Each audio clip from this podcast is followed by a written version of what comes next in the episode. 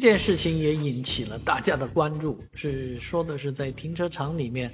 呃，民工的这个三轮车滑落啊，这个叫溜车，溜车的时候呢，后续的汽车呢居然是让的，一直让，这个动作确实蛮丝滑的，呃，一直让到车车库底下，但是仍然是被撞上了啊，有一点这个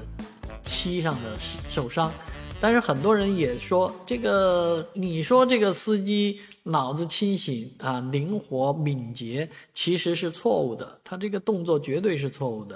啊、呃，应该是顶上去，而不是一直让一直让啊、呃，毕竟这个势能最终会越来越大啊、呃，如果顶住呢，可能真的没那么大的伤害啊、呃，所以呃，当然这是三轮车人主人的倒霉呀、啊。因为他遇上这样的司机以后呢，他赔的金额可能会更高一点，呃，但是反正无论怎么说，溜车都是全责，呃，那这没办法。但是我想起我在英国开车的一段经历啊、呃，在爱丁堡有一段坡山坡，啊、呃，那我的车开上去以后呢，遇到红灯，